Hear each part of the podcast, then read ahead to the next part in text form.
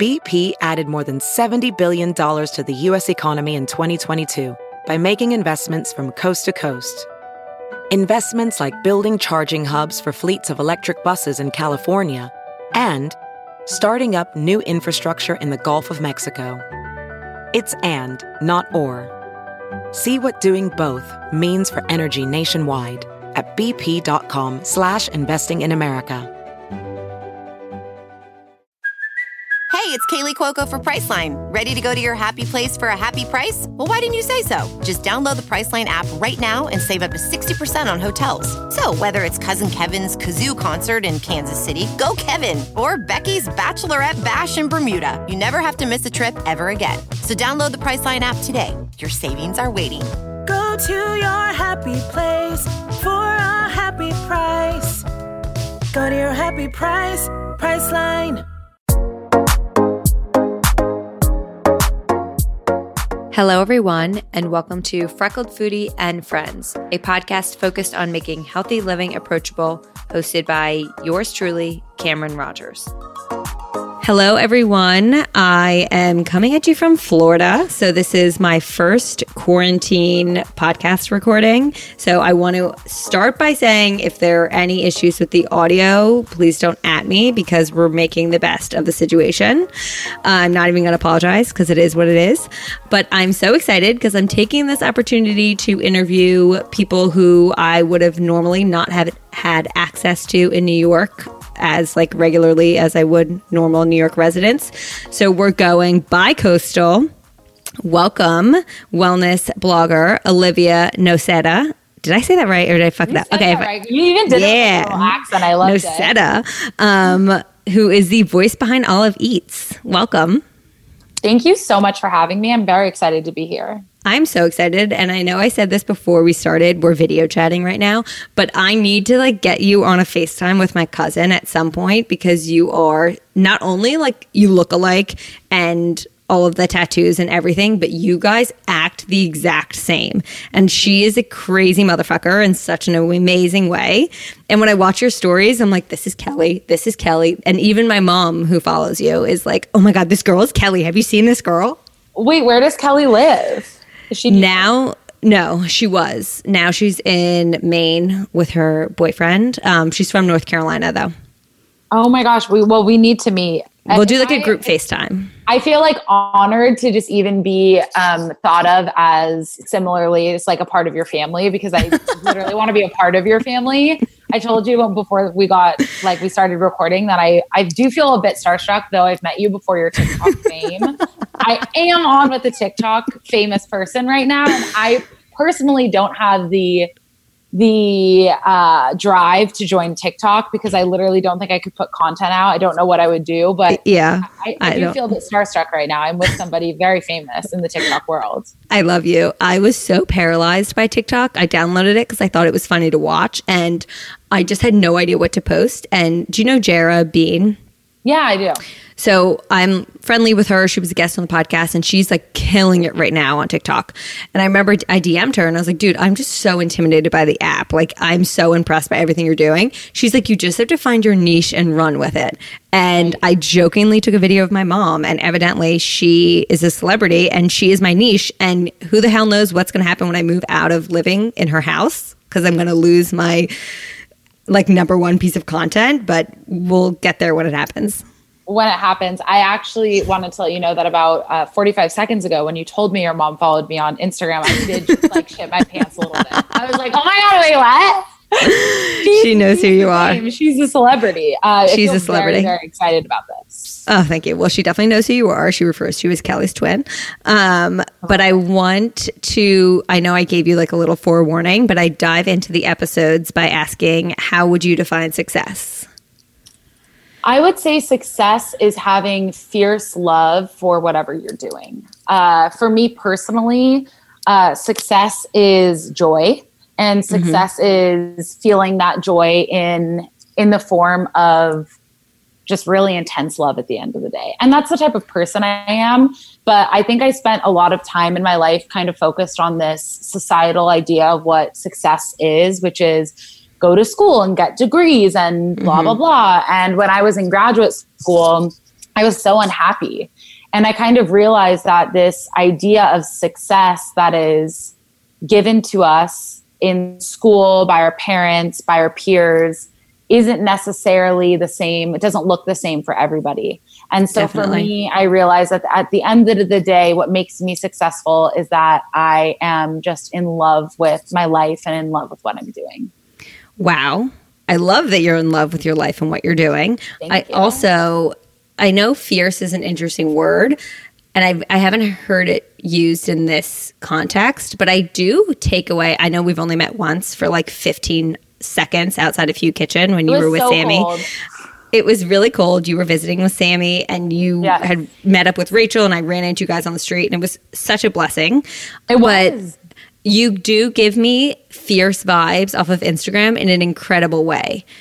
I feel like you know you're unique in your own way and you own your shit and you're like, what's up, people? This is who I am. And if you don't love it, I don't fucking care, but I am who I am in an awesome way. I appreciate that. Yeah, I think that comes from many years of I was bullied when I was a kid. I was actually talking to an old friend yesterday. We were FaceTiming. We were talking about middle school, and I was like, Yeah, do you remember that I ate alone and I was bullied by all these kids? And I think I just kind of got to this point in eighth grade where I was like, I cannot change myself, mm-hmm. and working for other people's affection and approval is going to take so much time that I actually personally do not have. Um, and I really appreciate that from you because I try to give off, you know, as I, I'm a very unique person and I've had to come to terms with that after a while. But I think part of that is like the fierce, like I am I would say in like not the Beyonce fierce. Like I guess I'm the Beyonce mm-hmm. fierce. No, you I, are that too. Thank you. But I think that it's more so that I am I'm quite intense, but I'm intense in everything I do. I'm intense in the way that I like, you know, project my humor. I say the F word. Can I cuss on here? Oh my God. Yeah. Please. Okay. Also the fact that you just said cuss is a very Kelly thing, but I say fuck every five words. So okay, you can throw God. around whatever you want. Thank God. Okay, yeah. So I mean, I am always throwing out an F bomb and so I'm fierce mm-hmm. in that way, but I also I'm like fiercely kind and I'm fiercely loving and I I do think part of what allows me to do what I do successfully is because I just don't give a fuck. Yeah. I really don't. I don't have time. I mean, none of us do. And I think when you stop, when you when you stop caring and you realize that you are who you are and you you either got to take it or leave it, life becomes a hell of a lot easier. I totally agree and I'm currently working on a few things that I feel trigger me or I feel very sensitive over. And, you know, when people send me messages about that topic or like critique me on it, it does hit me. And I'm trying to work on the like, you know what, I'm okay with it. And there's nothing mm-hmm. I can do about it. And if you don't like it, then you don't have to follow me or be a part of this journey. And that's fine. So sure. I respect the shit out of that. Um, I do need to bring up the fact that yes, you are a wellness blogger, but you are also a speech speech pathologist. Correct. And I feel like I told you this, but I have so much respect for you and appreciation for you because I was in speech class from Where? yeah for five, six years, five years. Um, I had an awful speech impediment that still comes out if I'm like drunk or talking too fast. I couldn't say my R's. Oh, and that's very common. Yeah, so it was very comical. Childhood videos of me are like, is she drunk? What's happening? I bet. I bet. Um, and I actually met my husband. We were in speech class together in elementary school. We don't have like memories of being together, but we were in the same class. So stop it, bitch! I'm dying. It has a special place in our heart, and of course, our last name is Rogers, so our kids are like so fucked. Rogers, Rogers. That's what he used to say. Um, so, can you tell me a little bit about how you started Olive Eats and how you maintain that kind of dual life of being a speech pathologist and running this account? For sure. So I think the first thing to note is that it's hard as fuck, and I don't do it gracefully. Uh, at mm-hmm. least I mm-hmm. try. I try to, but I don't. I don't think I do. Um, so I started Olive Eats. Uh, well, I started Olive Eats back in 2016 after graduating undergrad, and I was going through this breakup. My college sweetheart and I had broken up. Sweetheart, I don't know, but boyfriend and I, I don't really call sweetheart. Uh, but we had broken up, and I was just depressed and I started yoga teacher training and then kind of changed my eating habits. And in that, you know, it's actually funny is the first account I found was Rachel Mansfield, who is like now so one of my dear friends. And it's really weird hanging out with her because I still feel like kind of a fangirl. Um, but she, I would like see all this stuff she was doing. I was like, this is actually kind of cool. And I've always been an artist. Like I was on stage my entire life. And then when I wasn't doing musicals, I was doing speech and debate. And I kind of always had a medium of art that I was exploring throughout my entire life. And then once I graduated college, you know, when you leave an educational space, you don't really have anything forcing you to to do anything. And so I decided that a really cool way for me to explore art would be food styling. Mm-hmm. So that's what Olive Eats originally started as. So it's just like making healthy foods and styling it in cool or, you know, aesthetically pleasing ways. I did that for about nine months. And then I moved to Portland to go to graduate school to get my master's degree in speech pathology. Realized that I wasn't really making many friends. I was just very stuck online. And at that point, influencing wasn't a thing. So it's not like mm-hmm. it was mm-hmm. a job for me, it was just very much a hobby. And going to graduate school and having an intense hobby where you have to spend money to buy food and then also exactly have, like the right lighting times to take those pictures it just wasn't feasible to do both yep yeah so you get it um, so i quit i left social media for f- about 15 months and i was a full student uh, finished my master's degree in speech and then i got a job here in la working with younger children. So I work in something that they call early intervention. I work with children zero to three years old that suffer from developmental delays, um, anything, really any type of disorder, um, like delayed talking, developmental delays, neurological mm-hmm. problems. Um, I'm seeing those kids and their babies. Uh, so I came out here for that job, and I actually didn't end up getting my California speech license for about three months so in that time, I was like, what the hell am I going to do? I am so bored. And my ex boyfriend at the time was like, you should go back on your Instagram. You're so different now and you have so much to offer. And I was just like, I don't want to do food anymore. It's not who I am. And in the time that I took off from social media, I got really into studying Buddhism and I just learned a lot about myself. I started working out. I became very physically aware of my body. I just think I grew into the person that I kind of always knew I was supposed to be, mm-hmm. but I mm-hmm. really needed to get offline for that to happen. And then finally he had convinced me enough where I was just like, fuck it, I'll go on. So I went on Instagram, was like, hey guys, I'm back. And I was like, what am I even going to say? Like, what is this? I didn't even, I think I had at that point, I was like 15,000 followers. It's like a year and a half ago now. And I was just like, I don't even know what I'm doing anymore. And then they were like, oh, you can get paid to post. And I'm like, what? This is craziness. And from there, I just started posting what you see now, which is essentially my lifestyle. And it's slowly you start to like find your niche. Mm-hmm. Within that time, I became a speech pathologist working full time. So I was a full time speech pathologist with a full 40 hour caseload as I was building my Instagram um, from September of 2018 to like July of 2019. Okay, so pretty and recent still. Very recent, very recent. Um, I finished my so essentially I have to do a fellowship year for speech. That that was when I was working full full time, doing both. I was a rec all the time. I didn't see anybody. I was just constant like work, work, work, work, work, which I think is what your 20s mm-hmm. is about. But I started to realize over time that my energy was much better placed on my online platform than it was in speech pathology. And so when I finished my fellowship, I decided to become a part time speech pathologist. And I was able to do that um, feasibly, like financially. Mm-hmm. Uh, and I became a part time speech pathologist, which is what I do now. So, present day, I work 25 hours a day, eight days a week on my Instagram. I'm sure I know you mm-hmm. understand mm-hmm. having a podcast and Instagram. Like, yep. Have, there's there's no off days. I can take the day off of Instagram and I still don't have an off day.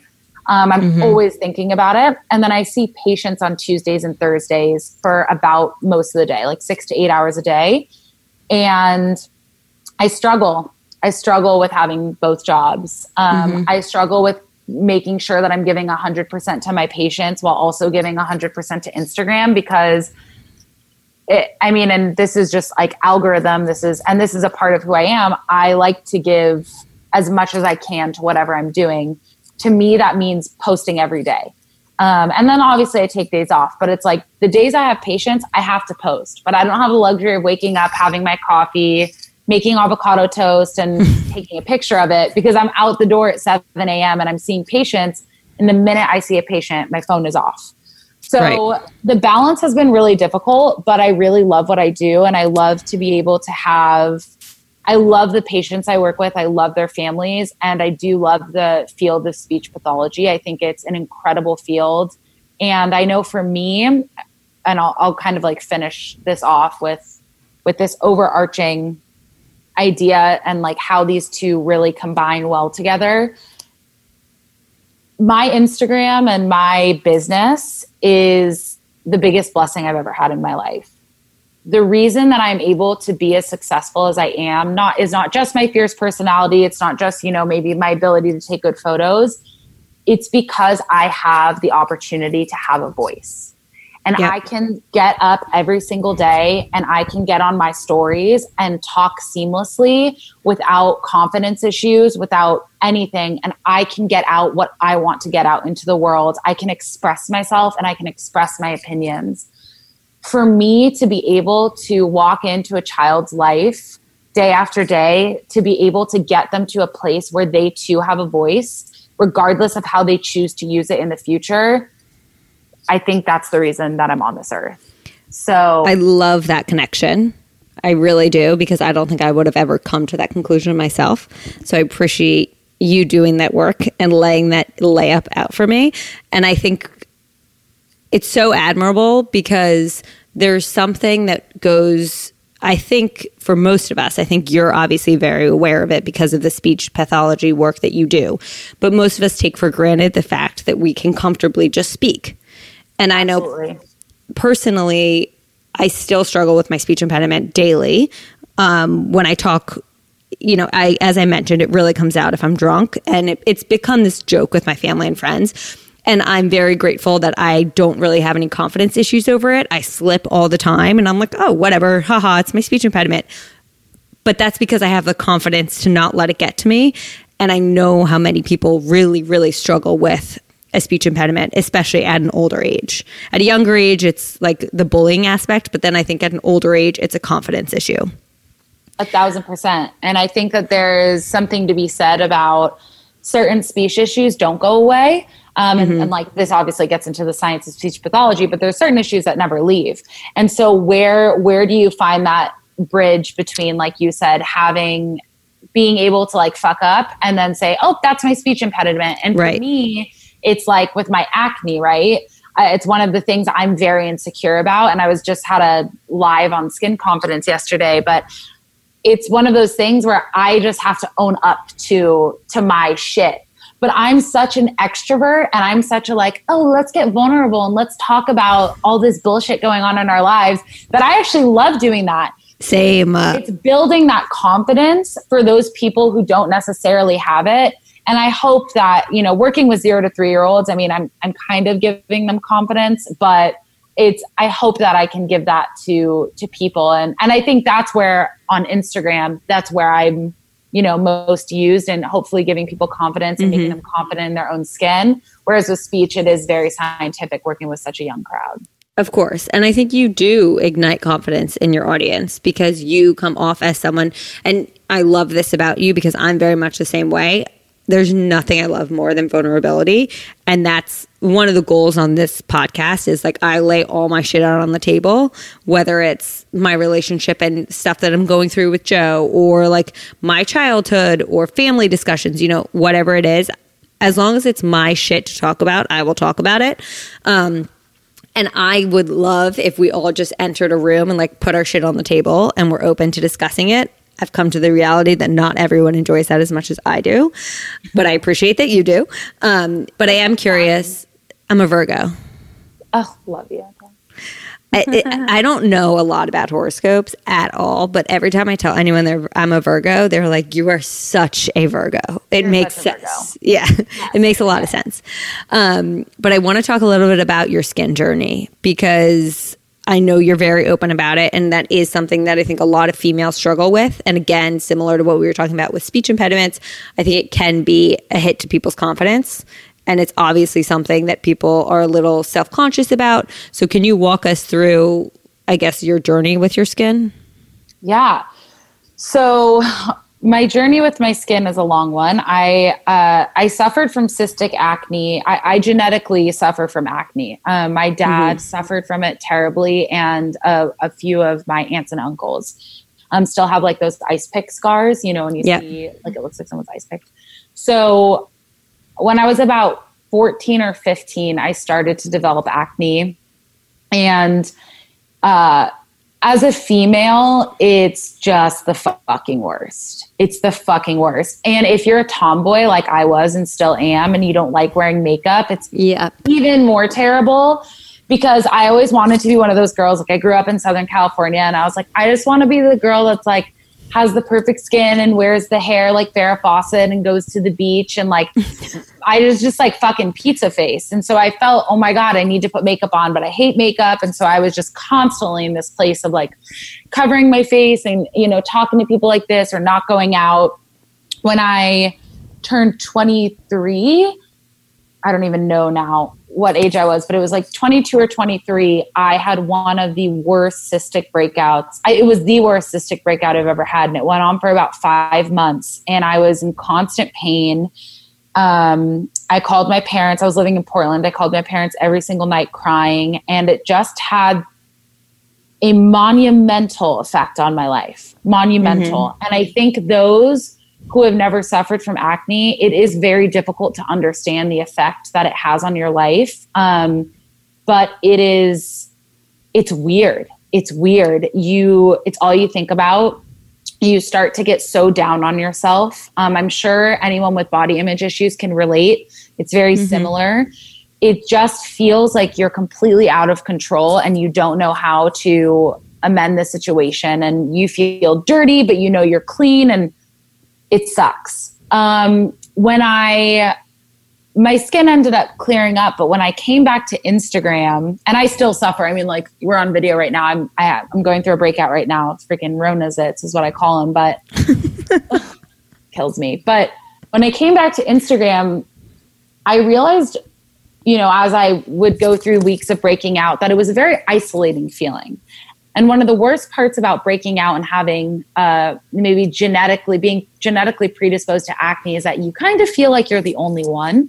Yeah. And that's the problem is that you show up to an event or you show up on a date or whatever and you're like, this person's not going to like me because I have zits on my face, or these people don't understand how insecure I feel. So I started talking about it one day and got all these messages with people like, oh my God, I didn't realize that somebody else felt this way. And then I started feeling the same way where I was like, oh my God, I didn't realize anybody else felt this yeah. way. And I kind of realized there was an entire community for people who were promoting skin positivity. I think there's such a stigma in our society that having baby soft skin just makes you flawless. And just like being the perfect size and you know eh, eh, perfect size jeans and being able to be perfectly thin makes you pretty. And what i've come to realize over time is that it has nothing to do with your beauty at all. No. At all. And i i think it's so interesting because one of the like i think I have these like umbrella messages of my platforms. So one is like to make healthy living approachable, but the other one is to reassure everyone that no matter what emotion they are feeling, they are not alone. Because I think loneliness is the most isolating and truly depressing emotion. And I felt alone in many of my thoughts. And I had a similar experience where I opened up about going on an antidepressant, and all of a sudden, every single person I knew was like, oh, well, I'm on this one. And yeah. It was like this aha moment where once you go on medicine, you realize that everyone in your life is on medicine. And it was the same thing where I got so many DMs being like, thank you for talking about going on a, a medicine that like I've never I've always felt like I have to hide the fact that I'm on a pill for this or mm-hmm. be embarrassed by it. And it's something that, I mean, obviously not everyone is on a medication for this and not everyone has acne breakouts, but a lot of people do. And the more we can talk about our shit, the more comforting it is for everyone. and we can all realize that these stories we're telling ourselves, because that's really all they are of like, I'm not pretty if I have acne or I'm broken if I have to take an antidepressant. Right. They're not real. The stories are not real. It's a false reality and it's it comes from feeling insecure. And i've talked about too like i'm no pill shame because i take mm-hmm. spironolactone for my acne. And like i'm a i'm a freaking wellness blogger that uses 98% non-toxic everything okay? Everything. And i and i am on pills because it works for me. And i Yeah. just don't have this shame around it. I don't think anybody should. I posted about taking spironolactone, got about 700 messages of other people who are taking it who are like, I've never told anybody. And I'm like, society has just created this stigma that it's like, well, if you have acne, you're not pretty, but now if you take pills, you're broken and da da da da. da. Mm-hmm. And it's just like, focus on yourself. Focus Wait, on I actually don't know what that pill is. Is that for acne specifically? Yeah, so it's a diuretic that essentially is an androgen blocker. So it helps you break down testosterone in your body. So a lot of women with hormonal acne do really, really good on spironolactone because it helps break down all the testosterone that your body cannot break down on its own. Um, it. and it totally changed my skin. It cleared me up massively. Um, That's amazing. yeah, it's great. And it's not for everybody. Just like, you know, some people take Prozac and others take Lexapro. Mhm. You just kind of have to figure out what works for you. And um, some people don't believe in it, and that's cool too. But I'm a I'm a huge proponent of of trying everything once and Me too. seeing what it what it does because I've not noticed any uh, ramifications from taking Mhm. pills. But I do think, you know, there's the stigma needs to be broken around acne because now, I mean, I stopped wearing makeup on the weekdays like a year ago. And now I could not be more confident in my skin. Like, Oh, I right. walk out with like massive zits all over my face, and I'm like, well, this is the best you're gonna fucking get. So either take it or leave it. Like, I have I have nothing for you today. But I think once you start taking those small steps, like educating yourself and knowing that, you know, you are so much more than your physical appearance, that for me was big. I Huge. just had to start telling myself, like, I'm super funny. People like my heart. Like I'm a kind person. People want to spend time with me because I'm I'm a great, you know, I'm a great conversationalist. And even though it might sound conceited to say all those good things about yourself, when you start saying those things, you realize that nobody likes you or dislikes you based off the state of your skin or the size of your body. Th- that's I- not how you make friends.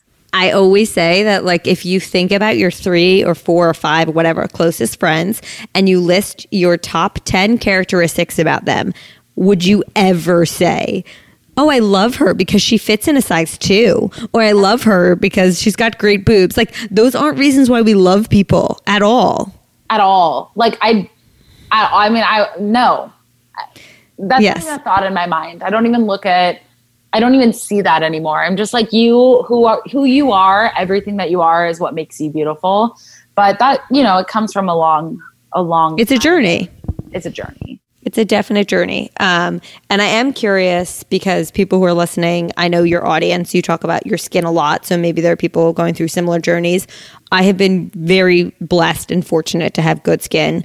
I recently have had a few cystic, um, not outbreaks, but like a cystic pimple every once in a while with a period. Yeah, like on my chin.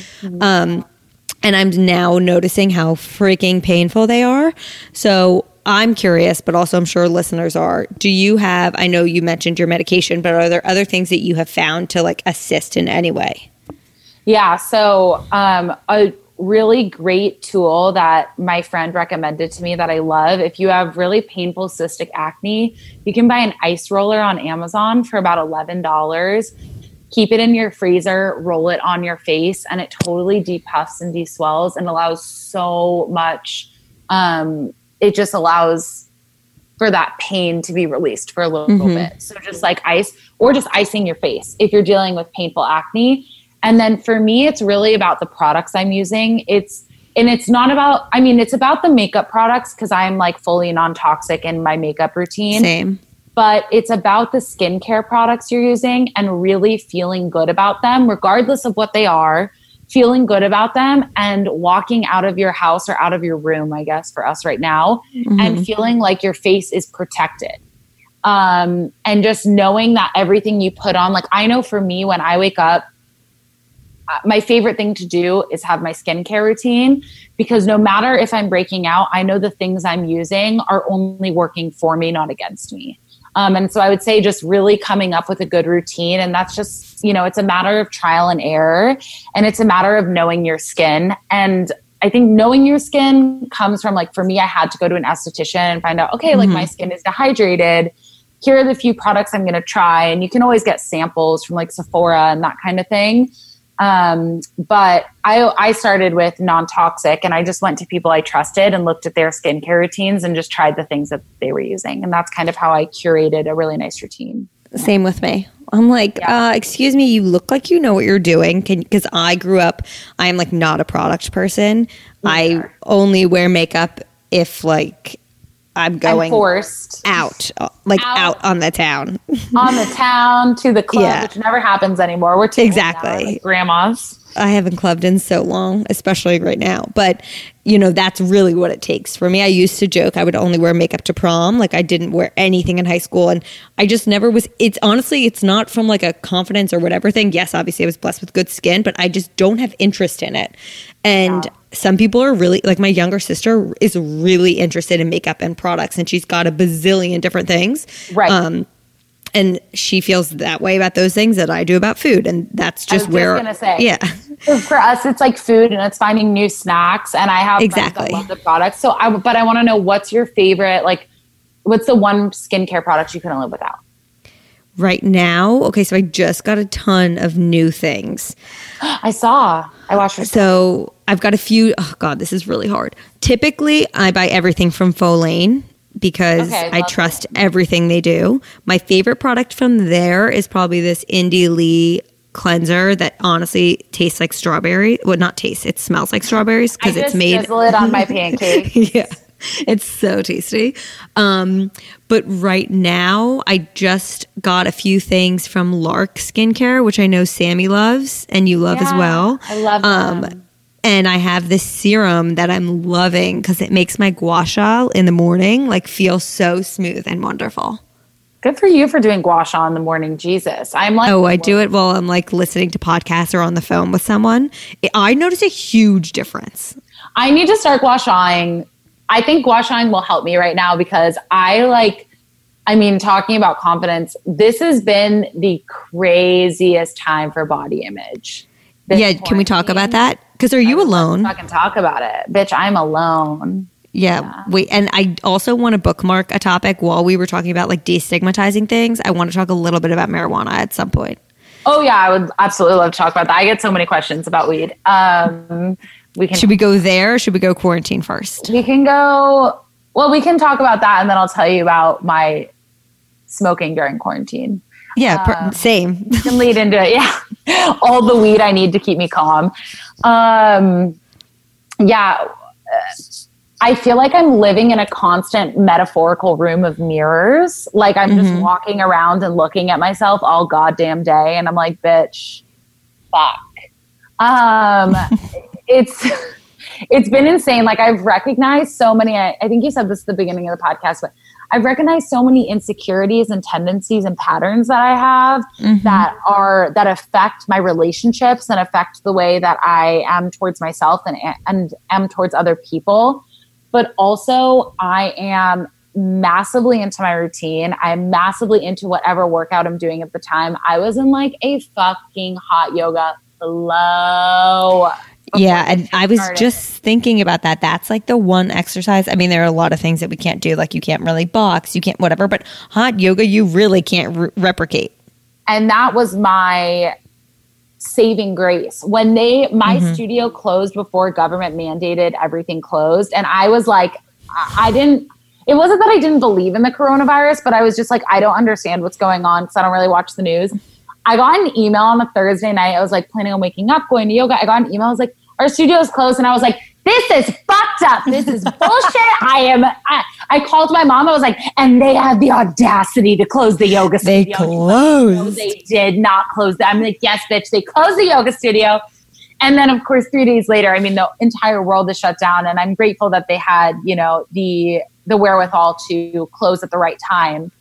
but I have not been able to work out the way that I like to work out. And Mm-hmm. I've also, I was going through this transition of, I went through a very um, severe breakup last fall. I was very into Orange Theory, was like big Orange Theory girl, went six times a week, um, got really, really fit and was doing Pilates and just like was rocking body. And then I went through a breakup and was like three months of nothing, nothing. I was so not even depressed. I was just like coming back from this emotional turmoil that I had just Of been course. through. And so finally, I back in January was like getting back into working out, and the yoga was there for me, and I was mm-hmm. feeling so good. And for me, over time, right, it's about it's become about feeling good, not looking good, and my body image issues have almost nearly like fully disappeared in my life at this point through a lot of work. And then the quarantine happens. And then I'm I've I'm not working out and I'm like, well, it's fine. I'm not working out. You know, I've been through this before and I've done the journey and so mm-hmm. I'm confident in my body. And I the other day all these people were talking about like my jeans don't fit and I'm like Oh, like, oh, like, okay, I, I bet, but like, I haven't put any on. So I'm like, mine probably fit, but like, whatever. So then I go to put jeans on two nights ago and I broke down. I felt like I was having a body image issue that I had solved. And that was the first time in this quarantine where I had to sit up and remind myself that healing is not linear. Mm-hmm. Um, and I'm always talking about the fact that healing isn't linear, whether it's with your skincare, body image, breaking up, whatever it is. But that was the first time during this situation where I was like, you might be struggling again, and that's okay. Um, I was on a Zoom with a friend the other day and like was feeling fat on Zoom and literally was like stressed the entire time on Zoom looking at myself and changed my outfit four times on the Zoom so I would feel like thin on the Zoom. And I was like, what the fuck is happening right now? This is insane. I think it's really interesting because I think with everything that's, first of all, everything that's going on in the world is frightening. And so there is an underlying level of anxiety and like doom in a sense. And then I think with being forced to not have access to everything that you're used to having access to within your routine, and then you especially are by yourself. And so you're really with your own thoughts.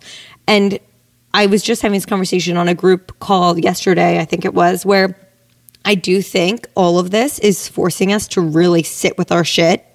And mm-hmm. I think it's causing a lot of behaviors that we think we may have evolved from to maybe stir back up. And I talked about this a little bit on my Instagram one day where I was like, I'm grateful for a lot of shit right now. I'm grateful that I'm healthy. I'm grateful that I have the finances to have access to food. I'm grateful to be with my family, you know, all of those things. But most importantly, I'm grateful that I'm reminding myself that I still have personal work to do. And mine isn't necessarily I think we all have separate triggers, and I've definitely dealt with body image issues and you know obsessive food and exercise thoughts. And I think right now, especially those who have struggled with or are struggling with eating disorders, this is an incredibly triggering time. And same with body image. For me, it's almost like forcing me into this like really big bitch. And I know I joked about this before we started recording, but I become like my worst self sometimes when I'm with my family for too long. I revert back to my like 16 year old brat psycho. And I'm saying these horrendously awful things. I'm so quick triggered. I'm snapping at people. I'm like, saying things without even thinking or doing things without even thinking. And then a second later, I'm like, who the fuck is this girl? This is not me. And I had a very serious conversation with my family last night where I was like, I do not like my behavior recently. I do not like the shit that I'm being forced to sit with. And I want to readdress this. And I also think for me, it's triggering a lot of my like work obsession where it's really easy for me to just become addicted to my work and refuse Virgo. to shut off. Yeah, Virgo. So Virgo. Like refuse to shut off. Like right now I'm in Florida. My parents have a pool in the backyard. So obviously I can safely sit by the pool all day. I have, for some reason, set boundaries on myself where I'm only allowed to sit by the pool on Saturday and a few hours on Sunday because otherwise I need to be working. And it's been really interesting because I'm like with people right now, for instance, my sister who has a corporate job. And I think a lot of it is from me feeling like I have to prove that my job is a real job. I don't know if you ever feel that way. All day, girl. Yeah. And so I'm sitting with my sister, and like one day during the week, she's just like laying watching Vampire Diaries all day. And I'm like, wait a second. you have a real job. Why are you able to do this? And I'm talking to all my friends, and some of them are like, yeah, right now we're just not busy. Like, Right. There and it's making me realize how hard I am on myself and how I create these restrictions for no real reason. But needless to say, I think this entire thing is causing us and forcing us in a weirdly beautiful way to reassess things that we thought we may have moved on from. Yes. Um, and I think that behavior is different for everyone. But I think personally, for me, what I found comforting is to really sit with it and acknowledge it instead of like letting it just pass me. I'm really accepting it, being aware of it, and then assessing. Okay, what's what are these triggers, and how can I evaluate a different way to react moving forward? Because that's all we can do. for sure and i would say too like in in what you're saying uh productivity shame is massive right now so the shame for Yeah. not being as productive as we usually are. And i think it goes into body image shame productivity shame um, exercise shame right? I'm a, getting outside right? There's a lot of people that i know that are like oh i feel so grateful to live in california and i'm experiencing this quarantine in a sunny place but i just didn't want to go outside today and i feel bad for that right? So for me, I love everything you said and how you choose to handle it. The way that I do it, and I've, I talk about this a lot on my Instagram, and uh, it's you know part of my spirituality studies. But um, as as someone who who follows and studies Buddhism, it's about sitting in the shit a thousand percent. It's about sitting in the chaos, allowing it to run over you, and then having enough grace and compassion for yourself to let it move freely through you. Yeah. And I think that's the that's the for me everything everything is different for everyone. For me it was about sitting in the mirror when I had those jeans halfway at my thighs and just looking at myself and being like, "Okay, I'm going to give myself grace for feeling the way I feel. I'm mm-hmm. going to be compassionate towards myself not only for feeling this way, but for the fact that right now I don't have access to the things I would normally have access to. I'm going Right. to give myself compassion for feeling the way I feel on this, you know, whatever Zoom call I'm on, but also being compassionate towards the fact that I need comfort food right now because I am Totally. and we are anxious. And guess what helps? Noodles. Noodles help that. Like fuck.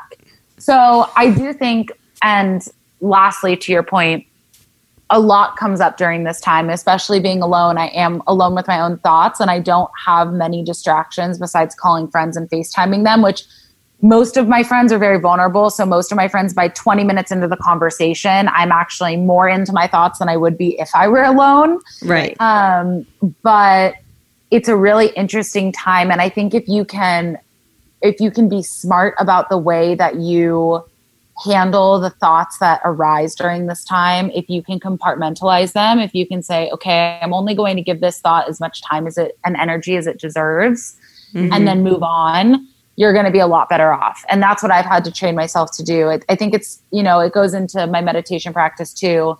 When I'm trying to meditate and something comes up, rather than being like, oh, well, I thought I was over this. I thought this wasn't going to come up right now. I'm so angry. It's there, sis. Let it be there don't fight it. The more you fight, the longer it's going to stay, right? Yeah. So it's like running towards that fear and being like, you know what? Thought, I appreciate you for being here. Thank you for coming. I'll allow you to stay for a little while. Let's have a, you know, let's have a cup of fucking marijuana tea and then you're out, you know, and then I'm on to the Yep. next thing. My meditation coach, I practice a mantra based meditation, and she used the analogy that your mantra is the guest of honor, your brain is a party, and these other thoughts are other guests. So if another guest showed up at a party, you wouldn't just slam the door on it and say, no, only the guest of honor is allowed in. You'd open the door, you'd welcome the thought or the person, and then eventually you'd be cordial. You'd say, hello, how are you? And then you'd make your way to focusing back on the guest of honor. And for me, that just made it so clear that analogy. I love that analogy. Me too. Now let's talk weed. Let's do it. Do you smoke? Yes. Um, so I it, I've had an interesting relationship with weed, I guess. In high school, I never was one that was like sm- I had I smoked a few times, but I had a really bad like anxiety reaction kind of to one and I was just like, yeah, not for me, whatever. And then in college, we for I played lacrosse in college and we had the rule that you weren't allowed to smoke.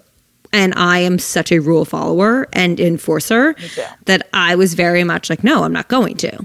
And I feel like I was kind of made into looking like a little bit of a goody two shoe around it. Like I hated the fact that some of my teammates would like still be smoking and then act like I was like a fucking Like Like police officer? Yeah, you were And, like, cop. oh god it made me so angry. I'm still bitter over it clearly. Um, but then when i graduated i was like okay rules are over whatever.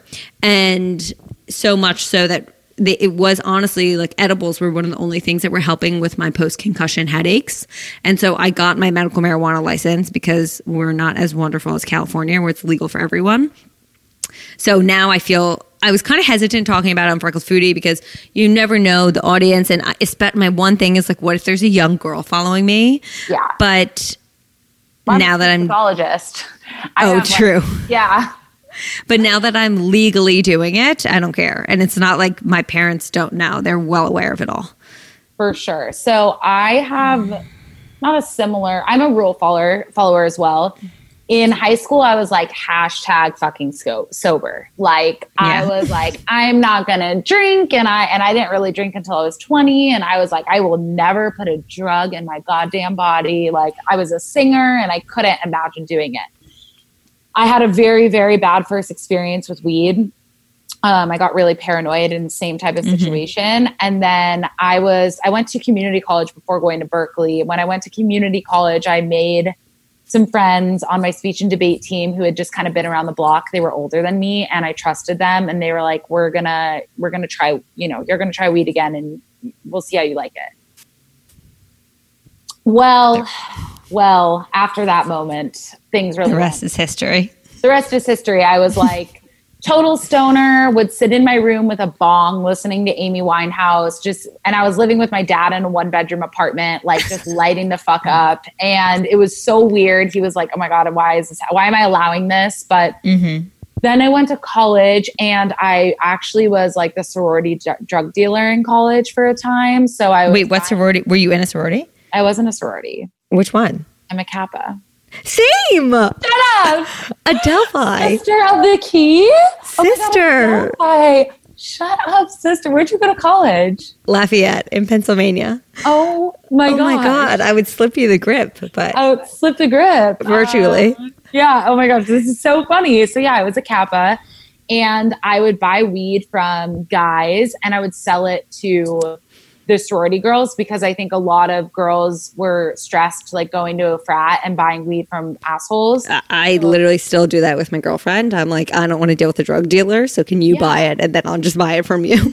Yeah. And then I had some pretty sketchy drug dealers over the time. This was all before it was legal.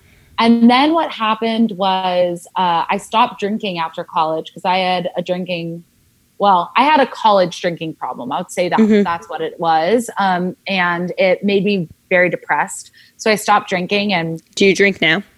yeah, I drink now. Okay. I drink now. But I was sober for about almost two years. Wow, And then slowly, slowly got back into drinking. And now I really only, I really only do it when I'm with other people. Like sometimes I have a glass of wine, but I'm just, I don't really love drinking, but I love smoking. So, Mm-hmm. Yeah. And, and my journey is with smoking has changed a lot over the last couple years. So I, smoked a lot in the last relationship I was in. Um, we just both really enjoyed we enjoyed marijuana and that was great for us. And then I kind of realized as I was starting Olive Eats and this business, we I'm not a productive high. I'm Neither. the type of person that like gets high and is like, now I'm gonna work. I'm like, no, I'm gonna make pizza and I'm gonna sit on my ass. And so I realized that for me, smoking during the day is not really something that is doable unless it's a weekday and I have literally nothing to do. But I still get anxiety when I smoke during the day. So now my like smoking I would say my smoking, you know, the way that I am is like I smoke about five to seven nights a week. I use mm-hmm. Dosist. I love my Dosist pen. I also love Lowell Farms. Like I'm only using fucking organic weed now, of course. Like Right, just- of course. It's so comical. Well, that's like when I went to MedMen in Venice. I'm like, is this what the world is? Is this oh what we're coming to? I love it. Oh I know. Oh And we have a MedMen on Fifth Avenue now, but it's oh medically, so it's not the same. I thought it was going to be the same. Very different, but still, just that that's where we're moving. I'm totally here for it. I'm so here for it. And I think that if you do it in a smart way, you know, I do it before I go to bed. I'm I take doses that I are um right for me where I don't get paranoid. I'm just very smart about it. And then, you know, there's days where I'm like, fuck it, let's pop an edible, let's chill. And for me, that's Yep. more fun than getting drunk. And I and I mean, it's just who I am. I think weed has uh, drastically, drastically changed my life for the better. It's absolutely medicinal if you treat it medicinally. And I do I totally agree. can have an addiction. I believe you can be addicted to weed. So I think it's about stepping back and about taking the time to say, why am I smoking? When am I smoking? How much am I smoking? And for me, I realized that why I'm smoking is to either have a deeper sleep or to have just a really nice, fun, enjoyable, less anxious uh, time and activity. When am I smoking? In the evening when it's not light outside. And does it bring me joy and does it make me happy? And fuck yeah, it does. Hell yeah. I am with you on all of that. Um, I also meant to ask this earlier when we were talking about your fierceness and all of that wonderful stuff. What is your favorite characteristic about yourself? Um, I feel like I named so many already. I was already I know, I know. I should have asked as that fucking I've question. been on this, well, I know, but as I've been on this podcast, so I'm like, I actually seem so conceited. I'm not. I'm not. No, you don't. podcast. Yes. No, you Um, don't. Please, I, I- love gassing people up, and I'm here for people also gassing themselves up. gassing themselves up. Well, I would say my favorite characteristic about myself is it's really it's a toss up. Um, but I I think you brought it up in the beginning. I, I really love how unique I am. I really I just love the fact that I don't give a shit about. I don't give a shit about what anyone thinks. I give a, sh- a really big shit about other people. I love my friends. I give Same. major shits about my friends, but I really love the fact that I get to live my life in this unique state and and own it. So I think that's today. That's that's what I like most about myself. Okay, I'm glad you enjoyed that comment because I know unique can be taken two separate ways, and I meant it in that wonderful way. Um, no, bitch. I get literally so many friends who are like, I love how unapologetically like yourself you are, and I'm like, that's a fucking insult, but whatever. like, please, come on, don't use unapologetic. True. Um, and then to close, although I feel like I could talk to you for literally another hour, what are your three favorite ways, or what are the three ways to your heart through food? So it can be as generic or specific as you would like. Okay, so the if you follow me, you know that for me, like music is my life. Um, and so to through food, I was just making homemade pasta the other day and I was listening. I saw that. I'm so impressed. Oh my god, I feel so amazing now that I'm doing it. It's really it's really incredible. Um, I like it way better than baking too. I think I'm a cook, not a baker. I'm not a baker. Too many like too scientific. It's science. Um, so for me, it's about like matching the mood through food. Um, So like pasta and Italian music, or pasta and like Frank Sinatra, um, Mexican food, and like you know, and some music that goes along with it to match a mood with whatever food we're creating is like to create a vibe is totally I love that. I feel that way about alcohol. Like each Okay. meal I'm eating, alcohol is an extension of the menu because I, I I drink because I actually enjoy alcohol. I don't drink to get drunk. And so for me, it's like if I'm having a burger and fries, I want a like very cold, crisp IPA. Or if I'm having pasta, I need a good glass of red wine and like a crisp white with seafood. Like that's how I think about it in that sense. I love that. So, um, also, you need to try my new favorite beer is Libertine from uh, Slow. I've never heard of that. Oh my god, you're gonna die. Do you like sours? So my little sister likes them. I'm also gluten free, so I have to figure out like certain beers. It's honestly the hardest thing about being gluten free. But my little sister loves sour, so I'll tell her. Yeah, tell her. Um, okay, so that's the first one is matching the vibe. I'm all about the vibe. The second one, um, the way to my heart. You know, I- I'm going to be honest about this. Really, the way to my heart is just good, nourishing ingredients. I was talking to a friend about this yesterday. You could put in front of me, like, um, you know, rice, sausage, veggies, whatever it is, a simple meal. If I feel um, good about the sources of where that food is coming from. If i know that my meat is being sustainably treated if i know that it's it's ethically made um, especially uh, i love shopping small. So i really love to buy pasta and rice and all of these things from smaller companies that are doing small batch made um, foods and like organic veggies which i'm very grateful to be able to afford organic. Yeah. um, that is a way to my heart as well. Just being able to to support what I can afford. I don't buy all organic, but mm-hmm. if I can Neither. afford to support small farmers and local businesses, that is massive to me. I totally um, agree. It just feels nourishing, right? Yeah, there's such a difference, a huge difference. Yeah. And then the third is a big, like, there is nothing I love more. There's nothing I love more than a slice of cake. And if I have like a big bowl of weed next to me and like carrot cake or coconut cake, Oh my God, I love carrot chocolate cake. carrot cake with cream cheese frosting, fuck The best. I made a um, like kind of pseudo carrot cake for my mom's birthday last week, and it was so fucking good. Did you post the recipe? I did. I used the Simple Mills vanilla cake mix. I have heard you can do that and then add carrot. and then I added in carrots, dried pineapple, and dates because my little sister hates raisins and walnuts. And then I I, did too. a cashew cream cheese frosting. It was Okay, I'm done.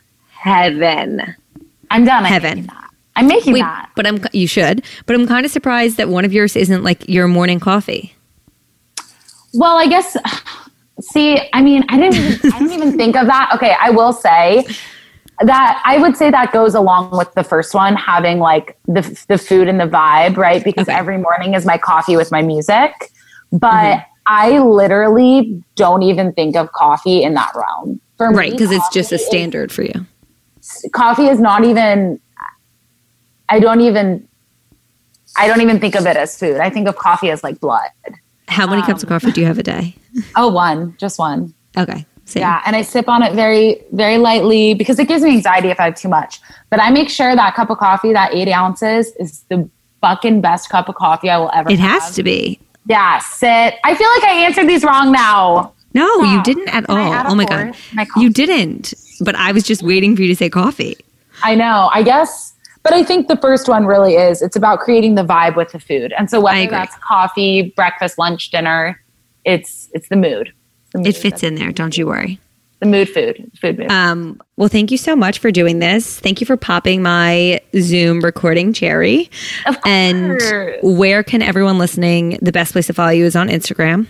Best place to follow me is on Instagram at Olive Eats, O L I V E dot E E E A T S. Three E's. You had to make it hard. I had to make it impossible. It'll be in the show notes. uh, it'll be in the show notes. And then my website will be launching soon. New website. Cool. I know a bunch of blogs, my recipes, all the clothes I wear, everything. That'll be out in the next two months. So that's really exciting. Amazing. And you can find me. And I appreciate being here because I look up to you and this is Oh my like God. Thank you. this is like the most exciting part of my week. So Wow. I feel like I'm going to cry. Thank you so much. let's just sob it out, sister. Yeah, for real. All right. Well, thank you so much. I so appreciate it. Thanks, girl. Thank you all so much for listening to today's episode of Freckled Foodie and Friends. I thoroughly hope you enjoyed it. If you could be so kind, I would greatly appreciate a rate and or review on whatever platform you use to listen to your podcast. Currently, this one's available on iTunes, Spotify, or Google Play. Please subscribe to make sure you're up to date with new episodes coming at you every Friday morning. If once a week isn't enough of me, please follow along on my most active social channel, Instagram. Find me, my unedited videos, recipes, random rants, and info for all my other social channels on there at Freckled Foodie.